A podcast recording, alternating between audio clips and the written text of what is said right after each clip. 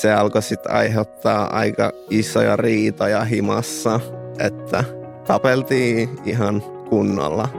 Mä en sitten tykännyt siitä, että mua yritetään rajoittaa, koska mä saan tehdä mitä mä haluan, koska mä oon aikuinen.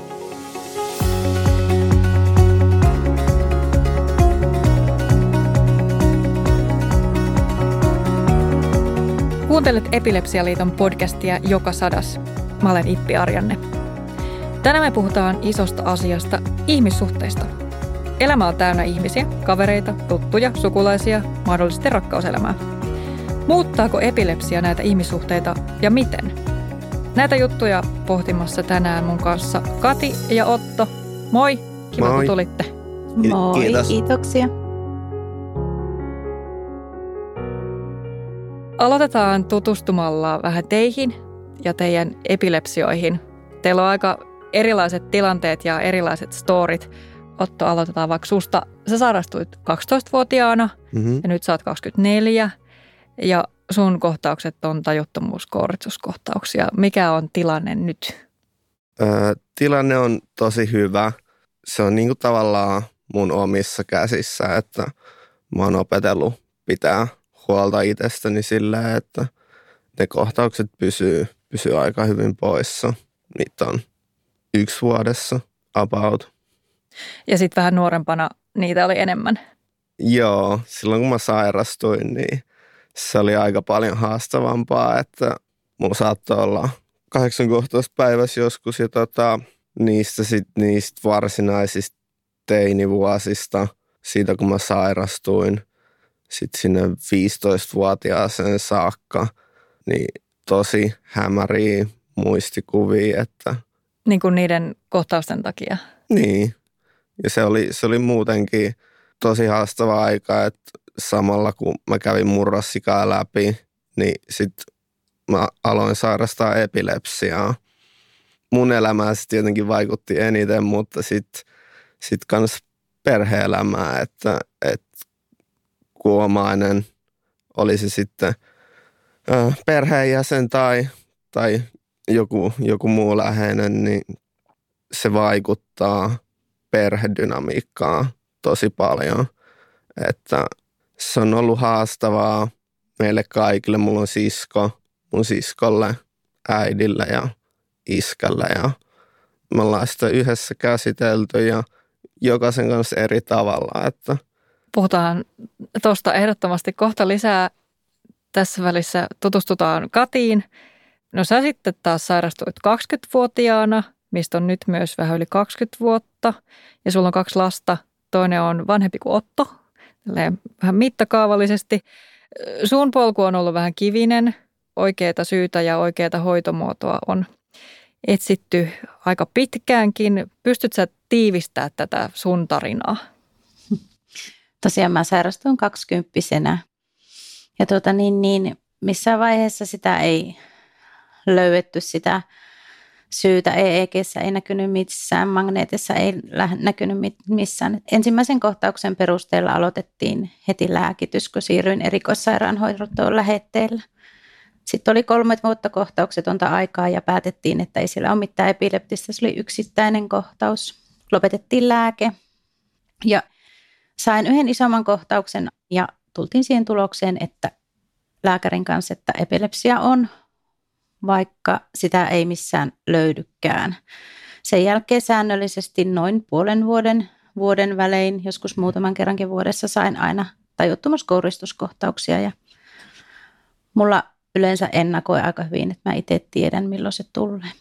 Mutta opiskelin tuolloin ja sairaanhoitajaksi ja tuota niin, niin sairaus on kulkenut siinä rinnalla, vaikeita aikoja on ollut ja tosi helppoja vaik- aikoja on ollut ja mutta suurin ongelma on ollut se oikean hoitomuodon löytäminen tähän, kun ei tiedetty alkuperäistä syytä, että mistä se kohtauspesäke löytyi. Kunnes sitten, sitten löydettiin syy, synnynnäinen hyvänlaatuinen kasvain ja sitä sitten tutkittiin.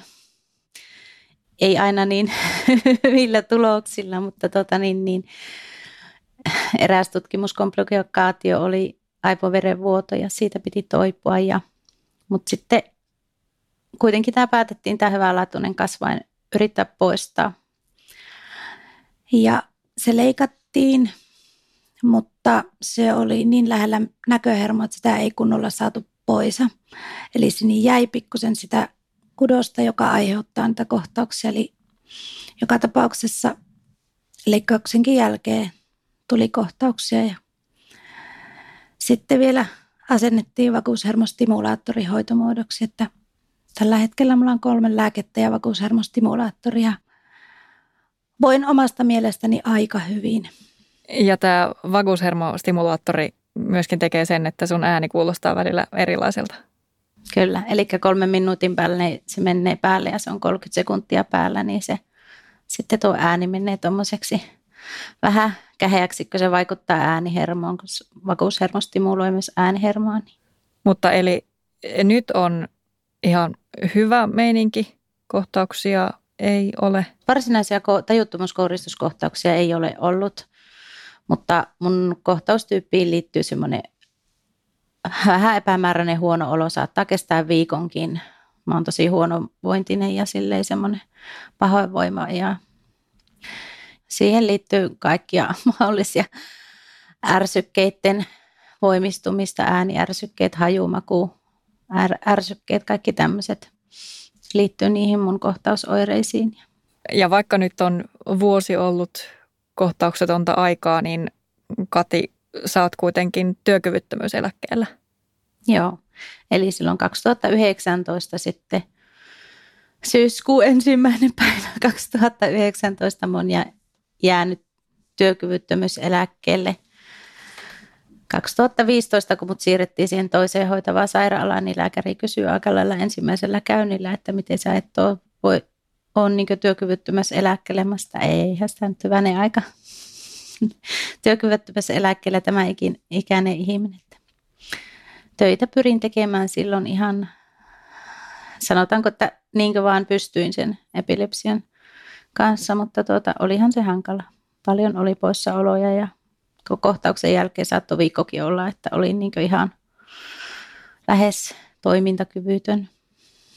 Joskus oli, että se meni tunnissa ohi. Mutta ensimmäinen 9.2019 on ollut työkyvyttömässä eläkkeellä sairaanhoitajan töistä, niin enkä haluaisi olla. Ja vaikka meidän ei ole nyt tänään tarkoitus puhua niinkään töistä, mutta sehän on kuitenkin, sulta on tippunut tosi iso sosiaalinen verkosto pois epilepsian takia. Mimmosta se on? Kamala. Se oli ytimekäs. Joo, en mä oikeastaan voi sitä muuten kuvata. Mulla oli ainakin, mulla oli aivan ihana työyhteisö. Mulla oli erittäin ymmärtävät työkaverit ja erittäin ymmärtävä esimies. Mulla oli ihana työpaikka ja kun mun työ sairaanhoitajana on jo omalta osin älyttömän sosiaalista, niin mullahan oli sosiaalista elämää. Ja sitten mä jäinkin kotia. Niin mähän on niinkö, multahan on pujonnut niinkö 80 prosenttia sosiaalisesta elämästä pois, kun tässä tulee myös tämä pienen paikkakunnan huono puoli, että mä nyt sanon olevani nuori 46V, eläkkeellä, niin ei minun ikäisille ole semmoista actionia. Ja minun ikäiset suurin osa on päivässä aikaan työelämässä sitten, jotka on, on että tuota niin, kun mulla olisi taas sitten sitä aikaa olla ja viettää sitä sosiaalista elämää ja käydä ja mennä. Mutta tuota niin, niin on. Se on todella oli kamala ja on. Ja haikailen edelleenkin työelämään jossain muodossa mm. paluuta. Mm. Mähän sitten, mulla on ihan toistepäin, että kun mähän käyn töissä ja nyt mä oon ollut, mitä, kaksi vuotta. Ei, on ollut niin kiva, että keren laskee samassa työpaikassa ja mulla on hyviä työkavereita ja arvostan niitä kovasti. Ja mähän sain kerran töissä, yhden kerran on saanut kohtauksen töissä. Ja mm-hmm. Ehkä maailman turvallisin paikka saada kohtaus. Se moniammatillinen tiimi heti pitämässä huolta.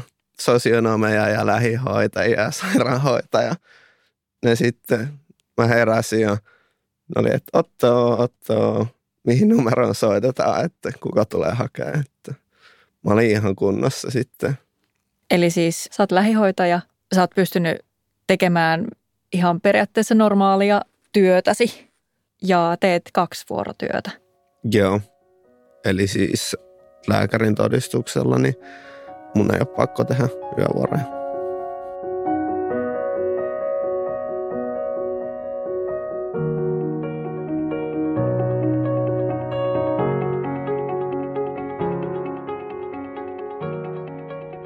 Palataan hetkeksi vielä sinne sairastumisen aikaan. Otto, sen puhuitkin siitä, että siinä on paljon läpikäymistä, koska monen ihmisen elämä muuttuu, vaikka itse sairastuukin. Miten Kati, sä olit silloin mennyt menossa naimisiin? Joo.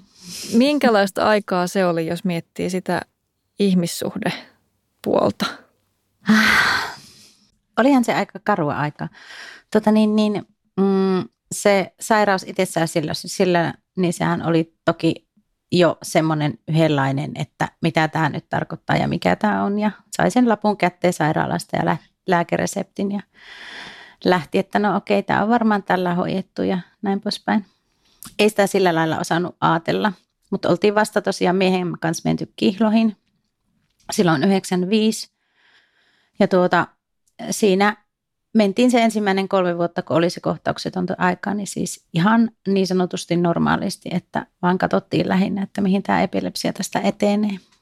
Ja esimerkiksi mun omat vanhemmat ei ole koskaan nähnyt mun kohtauksia, kun mä oon 15-vuotiaana jo muuttanut kotua pois. Niin, niin ne ei ole koskaan sattunut näkemään mun tajuttomuuskouristuskohtauksia.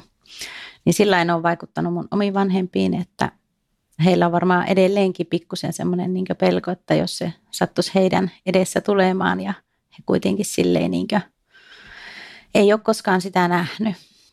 Muuten ihmissuhteisiin niin valmistuin 98 sairaanhoitajaksi. Naimisiin mentiin samana kesänä. Poika oli syntynyt 96.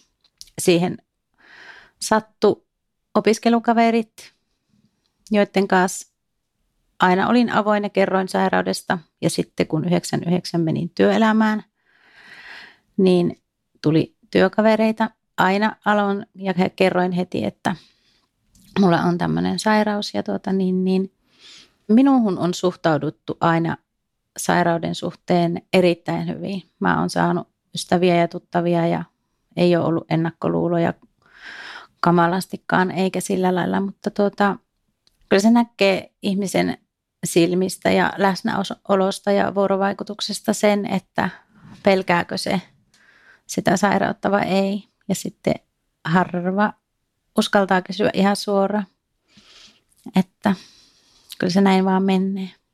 Tai on mennyt minun kohdalla. Mähän sairastuin just silleen, että sinne oli se tulossa se siirtymä sinne yläasteelle ja pelkästään se, siinä vaiheessahan jo se saattaa jonkun verran hajottaa sit sitä kaveripiiriä, mikä oli ala-asteella. Ja mähän oli ihan kauhean sairas. Se koulunkäynti oli tosi hankalaa ja ei mulla sit, kaikki mun kaverit oli koulun ulkopuolella. Että äh, mulla on ollut niitä silloin paljon vähemmän kuin niitä on nyt, mutta en mä, en mä oikein, koska ei, ei mulla yläasteella, niin ei mulla ollut koulussa silleen kavereita. kavereita joo, mutta mä olin vähän ulkopuolella, mutta ei mulla varsinaisesti ikinä niin kuin olo ollut kiusattu. Mä vaan olin niin kuin ulkopuolella ja sitten mä olin vähän muiden mielestä ehkä vähän – outo, koska kuitenkin se sairaus sitten se oli niin alkuvaiheessa ja niitä lääkkeitä vaihdeltiin ihan hirveästi ja sitä hoitotasapainoa yritettiin löytää ja se vaikutti sitten muhun tosi paljon, mutta ei mulla ollut oikeastaan kavereita yläasteella, mutta en mä sitten tuntenut myöskään oloani oikeastaan kiusatuksi. Et kavereita mulla on ollut aina. Ja sitten tuossa iässä myöskään ehkä sille yläasteikäiset ihmiset ei ehkä osaa puhua ihan suoraan tai, tai kysyä mm. tai että sitten se voi olla vähän semmoista ikävää käytöstä. Mm. Ei se ollut kivaa jäädä ulkopuolelle, mm. mutta... Onko se jättänyt suhun jonkinlaisia jälkiä, että miten vaikka tutustuu ihmisiin sit myöhemmin? Ei. Ei ollenkaan. Siis mä oon tosi ulospäin suuntautuva. Mä tosi helposti niin kuin tutustuu uusiin ihmisiin ja ei, ei mulla ole niin mitään ongelmaa lähestyä uusia ihmisiä ja sillä että kyllä mä mielestäni helposti saan kavereita, jos mä haluan. Ja mulla on kavereita, paljon kavereita, jotka sairastaa epilepsiaa ja sitten mulla on kavereita, jotka ei sairasta epilepsiaa. Et mulla on, mä pystyn vähän vali, valitsemaan, että minkälaisessa seurassa mä sitten saan viettää aikaa. Miten Otto, mä mietin, että kun sä oot tämmöinen nuori ihminen ja nuoruudessa ajanviettoon kuuluu juhliminen, kavereiden kanssa hengailu, ehkä ei niin semmoiset rauhalliset epilepsian hyvää hoitotasapainoa tukevat niin kuin mm, elämäntavat, joo. niin onko se ollut sulle helppoa vai oot sä joutunut jäämään ulkopuolelle? En missään nimessä, että siis mä oon ollut yhdessä vaiheessa kaksi ja puoli vuotta ilman kohtauksia. Se sitten, kun mä täytin 18, niin laitoin sitten ihan kunnolla ranttaliksi ja sitten sit se, sit se alkoi taas heittelee se hoitotasapaino ja hetken porukat kattelista niin kuin sormien läpi, että nyt Otto niin kuin täyttää 18 ja aikuistuu, mutta sitten se, että mä en sitten niin kuin pitänyt huolta itsestäni, niin se alkoi sitten aiheuttaa aika isoja riitoja himassa, että tapeltiin ihan kunnolla siitä. Mä en sitten tykännyt siitä, että mua yritetään rajoittaa, koska mä saan tehdä mitä mä haluan, koska mä oon aikuinen. Mutta sitten se äidin huoli on loppumaton ja iskän huoli kanssa. Ja oli, oli siskokin huolissaan, se siskollekin ollut vaikeaa ja sitten jossain vaiheessa niin mä väsyin siihen itsekin, että ei enää ollut niinku kivaa juhlia, käyttää paljon alkoholia ja sitten saada kohtauksia ja voida huonosti, ei, se ei ollut enää hauskaa. Ja mä ajattelin, että pakko olla joku sellainen kultainen keskitie, että, että mulla on mun vanhempien luottamus siihen, että mä pystyn pitämään itsestäni huolta. Ja sitten, että mä pystyn pitää samalla myös hauskaa. Joo, siis eihän tämä ole se juttu. Olinhan mäkin nuori kaksikymppinen, sairastuin, olen käyttänyt alkoholia sopivassa määrin jonkun verran, mutta tuota, siihen piti löytää se kultainen keskitie heti, kun siinä oli sairaus ja opiskelut ja toki sitten vielä välillä raskaana ja näin poispäin, että, että siinä oli niin monta asiaa, mutta eihän se niin sitä tarkoita, että jos sä sairastaa perussairautta, kaikki on täysin kielletty, että kyllä se pitää se hauska, hauskanpito olla ja se sosiaalinen elämä saa ja olla. Liittyy siihen alkoholi, eli ei se ole sitten oma valinta. Mm. Tuohonhan paljon kuuluu, mistä on puhuttu aikaisemminkin vähän jo, että jos itsellä on epilepsia, niin sit sun ei tarvitse olla ehkä samalla tavalla huolissaan siitä, jolla ei ole epilepsiaa. Että siinä on vähän semmoinen ei ehkä täysin tasa-arvoinen suhde. Joo, tämähän se just tässä varsinkin meidän kohdalla on, kun tuota, mä oon pääasiallisesti voi sanoa, että olen huolehtinut epilepsiastani ja yrittänyt tehdä kaiken sen eteen, että tasapainoinen elämä ja kaikki silleen tasapainossa, mutta kaikkea ei voi aina vaikuttaa. Mutta puoliso on hyvin semmoinen, että hän on hyvin huolehtiva ja välillä liikaakin ja näkee, että hän sitten sitä ressaa sitä tavallaan sitten vähän liikaakin sitä, kun on nähnyt, minkä on ollut sen meidän tilanne ja minun tilanne, niin sille, että saattaa olla joskus oltu napit vastakkain ihan siitäkin, että hän liikaa huolehtii. Ja pojat on taas sitten kasvanut siihen, että äiti sairastaa ja saa niitä kohtauksia. Että kyllä ne on ne läheiset semmoiset, jotka niinkö sitten näkee sen todellisuuden ja tosiaan ymmärrän puolison huolen ja tämmöisen, mutta myös niinkö pitäisi joskus osata vähän niin relata, että kun sille ei voi mitään, mutta hän on sen tyyppinen ihminen, että hän ottaa hyvinkin nämä mun huonot olot ja tämä huonovointisuuden niin semmoisena sitten kyselee kovasti ja näin poispäin. Itse joskus tuntuu, että se ressaakin, että ei tarvi niin, älä jatkuvasti kysellä. Mm. Kyllä sä näet, että mä oksennan tällä vessanpöntöä ääressä, että mulla en voi hyvin, mutta näin se vaan on. Se toinen joutuu silti kysymään, että onko sulla nyt huono olo? On.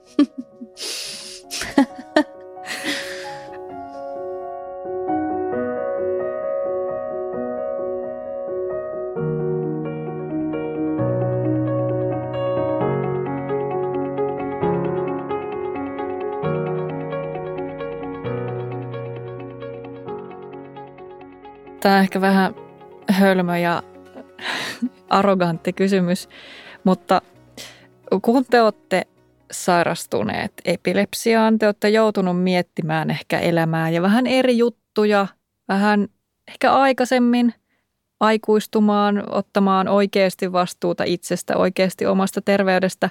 Mm, niin, mä oon yleensä tehnyt ennen kuin mä oon sitten miettinyt, että mut joo. niin ootteko te kasvanut vähän aikaisemmin kuin vaikka teidän kaverit tai ystävät? Onko se jotenkin hakannut jotain kuilua ihmissuhteisiin? Mä rupesin miettimään, että kuunteleekaan nyt tämän podcastin. Onko me kasvanut ää, aiemmin kuin mun kaverit? No en mä lähtisi silleen vertailemaan, että, että sitten kun mä sairastuin, niin mulla on ollut ihan, ihan erilaiset lähtökohdat, mutta jos on pitkäaikaissairas ja sitten, niin kyllä se laittaa sitten asioita perspektiiviin, että, mm. että joutuu ihan oikeasti miettimään jotain asioita ja ei se ollut arrogantti kysymys, se oli hyvä kysymys. Joo, itse kun sairastuin tosiaan sen ikäisenä, että niin siitä lähtee vasta niin elämä eteenpäin, että alkaa olla ammattia ja mitä sitten tehdään. Ja sitten tulikin niin tavallaan niin vähän semmoiset asiat, että nyt onkin perheen perustamisen aika, koska ei, jos meinaa joskus haaveilla lapsia, niin mahdollisesti niin tilanne ei ole niin hyvä jatkossa, että oli pakko ajatella tämmöisiä asioita. Ja etenkin naisena sen tietenkin silleen ajatteli tarkemmin, niin kyllähän ei mulla ensimmäisenä tavoitteena kaksikymppisenä ollut sitten niin lapsenteko, kun mulla oli tavoite tehdä elää nuoruutta ja valmistua hoitajaksi ja sitten siihen elää kaikkea mahdollista, mitä sitä nyt nuorena tehdään. Matkustetaan ja mennään ja ollaan ja tullaan ja käydään ja mennään kavereiden kanssa. Sitten joskus ehkä haaveillaan siitä perheen perustemaisesta.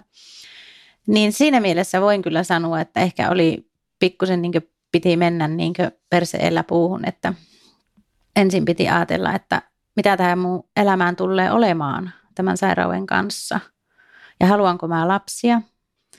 Ja entä jos se onkin huonommassa tilanteessa vaikka sitten kymmenen vuoden päästä ja nyt se on tämmöisessä tasapainossa tämä sairaus, niin olisiko nyt mahdollista ja näitä keskusteltiin neurologin kanssa ja se oli tosiaan siinä vaiheessa sitten ihan, oli ihminen, jonka kanssa haluaa olla, niin oli ajatuksena, että voisi ehkä se lapsenteko olla nyt. Meillähän on sitten kuusi vuotta eroa pojilla. 21 olinko synty toinen ja sitten kuusi, kuuden vuoden päästä toinen, niin tuota, sen jälkeen sitten kun haaveilin kolmatta lasta, niin eihän sitä enää voinut tehdä, kun lääkitys oli semmoinen. Olisi jouduttu tekemään niin raakoja lääkemuutoksia, epilepsia oli mennyt niin huonoon tasapainoon. Et siinä mielessä voin sanoa, että piti kaksikymppisenä ruveta miettiä, miettiä isoja asioita minun mielestä isoja asioita. Ja kyllä noin munkin korvaa aika isolta kuulostaa. Niin, niin. Miten Otto, no sä nyt oot silleen hyvin eri tilanteessa, että, että ei ole perheen perustamishommat nyt ajankohtaisia, sä et seurustele. Onko, se, onko se epilepsia vaikuttanut sun parisuhdesuunnitelmiin tai oot sä esimerkiksi miettinyt tällaisia, mistä Kati puhuu? Lapsia. Niin, tai ylipäätään, Ää, että, niin, miten, miten Täytyy elämä varmaan menee. soittaa äidille tässä kohtaa. Se tietää nämä paremmin, äh, mutta seurustelu. Äh, siis mä oon aina pitänyt itteni enemmän parisuhdeihmisenä. Ei se sinkkuus ole ollut mun oma valinta, mutta en mä oikeastaan niin epilepsia seurustelu, sinkkuna oleminen. Ei, en mä oikein koskaan ole kokenut, että se epilepsia olisi siinä ollut se juttu, mikä on johtanut sinkkuuteen. Vaikeuttaako se millään tavalla uusien ihmisten tapaamista tai jotain? Ei. Ei vaikeuta. Joo. Ainakaan jos se on musta kiinni. Kati, kun juteltiin aikaisemmin puhelimessa, niin, niin sä sanoit, että sulla epilepsia on kyllä, se on antanut ihmisiä, mutta se on myös vienyt ihmisiä. Tämä, just toi. Okei, okay, täällä resonoi heti. Joo. Meillä on sillä lailla, tähän liittyy tähän elämään kuitenkin jo paljon niin lasten harrastuksia. Meillä on lapset aina harrastanut kaikkea ja totta kai siihen liittyy sitten, kun mäkin olen sosiaalinen ihminen, niin siihen liittyy sitten sitä uusiin ihmisiin tutustumista ja näin poispäin. Niin äh, siinä sen justiin huomasi, että niin kuin, kun ottaa perussairauden puheeksi uusien ihmisten kanssa, niin osa väistyy hienovaraisesti ja osa niin tavallaan sillä niin oman pelkonsa takia uskon. En voi toki tietää. Osa jää pois sillä että harrastukset loppuu ja osasta jää sitten ystäviä Joo. ja kavereita. Mulla on sa- sama juttu, että, että siis äh, on, onhan mä sen, sen takia kans menettänyt niinku kavereita. Ne on sitten lähinnä ollut niitä ala kavereita, mm. mutta jotenkin sitten niinku, kun miettii jälkeenpäin, niin ihan oikeasti, että miksi surra sellaisten ihmisten perään, jotka sitten hylkäs sut. Että niin kuin mä sanoin, että mulla on aina ollut, aina ollut kavereita. Ne on välittänyt musta ja mä välitän niistä ja mä en luopuisi niistä mistään hinnasta. Mm. Joo. Tuossa vertais, vertaisavokurssilla, missä olin, niin siellä oli sellainen pikkuinen testi, niin siinä puhuttiin ihmissuhteista ja kavereista, niin mä sanoinkin siinä, että mulla on jäänyt kavereiksi ne, jotka on valinnut minut. Eli ne on hyväksynyt mm. minut semmoisena kuin mä oon. Niin ne on jäänyt. Ne, jotka on sitten päättänyt, että ei, ei niin, en siinä mitään. Ja toki on kavereita ja on ystäviä ja on tuttuja – ja ne on kaikki niitä ihmissuhteita ja ne on kaikki niitä ihmiskontakteja ja se on kaikki sitä sosiaalista elämää, jota minä kaipaan kauheasti.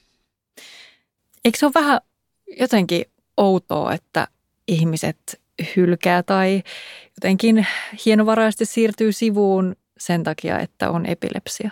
Tai eihän se nyt sit niin, niin iso kai, juttua kuitenkaan. Ei mua ole kiinnostanut, että ihan sama ne sinne meni.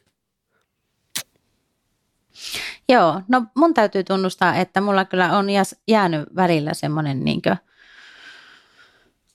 en mä nyt voi sanoa pahaa mieli, mutta semmoinen harmitus siitä, että ei mennä tavallaan, en tarvi ruveta mitenkään hirveän syvällisesti kaikkiin kanssa käymään läpi elämää ja elämäntilanteita ja sairaushistoriaa ja näin poispäin, mutta kyllä sitä niin mieluummin toivoisi, että tutustuu ihmiseen enempi, jos on semmoinen ihminen, jonka kanssa synkkaa, eikä sitten tavallaan niin kuin takeru siihen yhteen asiaan, koska sehän on vain fakta. Jokaisella on jotakin. Jossain vaiheessa elämä, niin sille, että jos haluaa aidosti tutustua, niin jäähä siihen sitten ja vähän kahtoa, että tuleeko tästä hyvä semmoinen ihmissuhde. En, en pysty sanoa, että voisin sanoa, että ihan sama mänköt. Mä mietin vielä tota läheisten tukea, kun te varmaankin erityisesti silloin, jos on ollut vähän vaikeampaa epilepsian kanssa, niin olette tarvinneet läheisten tukea, mutta onko läheiset jotenkin tarvinneet teiltä tukea siinä huolessa? No kyllähän meillä, niin mä oon vanhempien kanssa yrittänyt keskustella paljon. Ja tämä ehkä tekee meillä silleen vaikeaa tämän tilanteen mun vanhempien kanssa.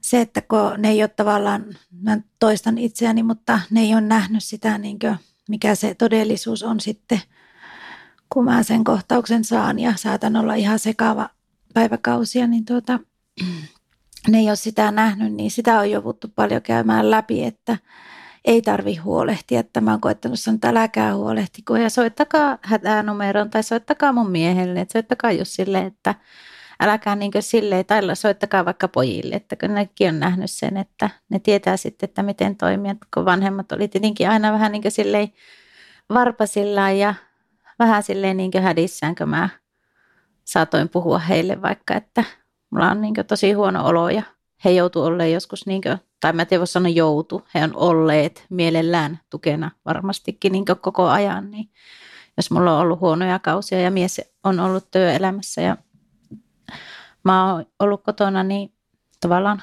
vähän niin kuin vahtimassa omaa aikuista lastaan, että tulee niitä kouristuskohtauksia, mutta ei ole sattunut tulemaan. Kyllä näistä on joutu keskustelemaan paljon ja tukea annettu molemmin puolin, että heille joutunut sitä niin käymään läpi, että ei siinä ole kuin se aina elämästä ja kuolemasta heti. Että. Mm.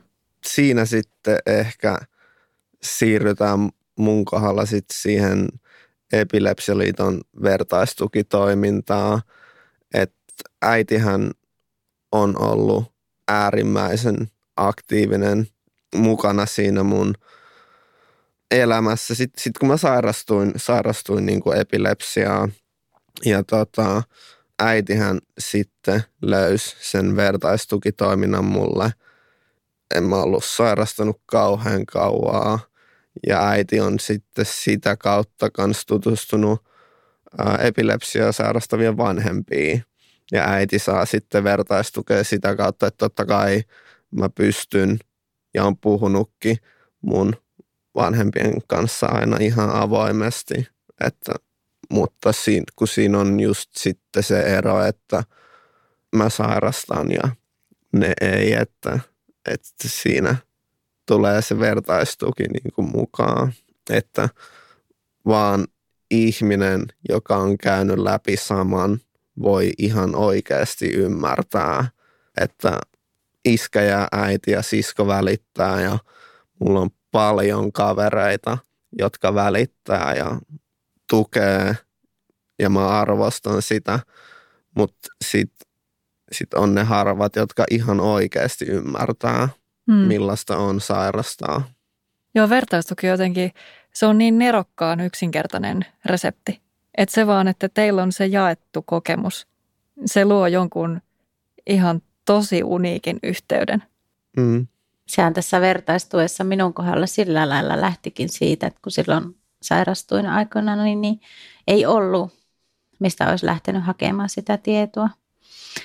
Ja sitten kun alkoi itsellä olleen tämä sairaus semmoisessa tasapainossa, niin sanottuista kuupa alkoi olleen siinä, että pystyy itse antamaan toisille jotain, niin siinä sitten hakeuduin itse kanssa heti, heti niin kuin, että haluaisin vertaishenkilöksi ja mentor, mentoriksi sitten koulutettiinkin, niin se tarve oli lähinnä se, että olisi joku, koska mulla ei ole ketään tuttua, joka sairastaisi epilepsiaa. Ei yhtään kaveria, joka sairastaisi epilepsiaa, ei ketään sukulaista. Tai siis sillä läheistä, että joka sairastaisi niin tämmöistä vaikeahoitoista tai vaikka vähemmän vaikeahoitoistakin epilepsiaa. Niin mun tarve oli itse lähteä siihen, että – mä halusin lähteä antaan joillekin, jos joku vaan vähäkään saa tukea siitä, kun on itse semmoisessa tilanteessa, että sairastuu ja käy läpi asioita, mitä nyt on, niin pystyy vähän vähäkään auttaa ja olla, olla vertaishenkilönä, niin se oli niin mun omakin tarve, siitä saa itse ja ainakin mä toivon, että ne, joiden kanssa on ollut, niin on saanut myös sitä, että se tavallaan lähti vähän semmoisesta omasta tarpeesta jakkaa sitä mm. kokemusta. Kiitos Otto ja Kati, että tulitte ja kiitos jaoitte sulle. ajatuksia. Ja kiitos Katille. Kiitoksia teille kaikille siellä. Tämä oli Epilepsialiiton podcast Joka sadas. Ajatuksia voi jakaa myös somen puolella hashtagillä Joka sadas. Podcastin on tuottanut Jaksomedia.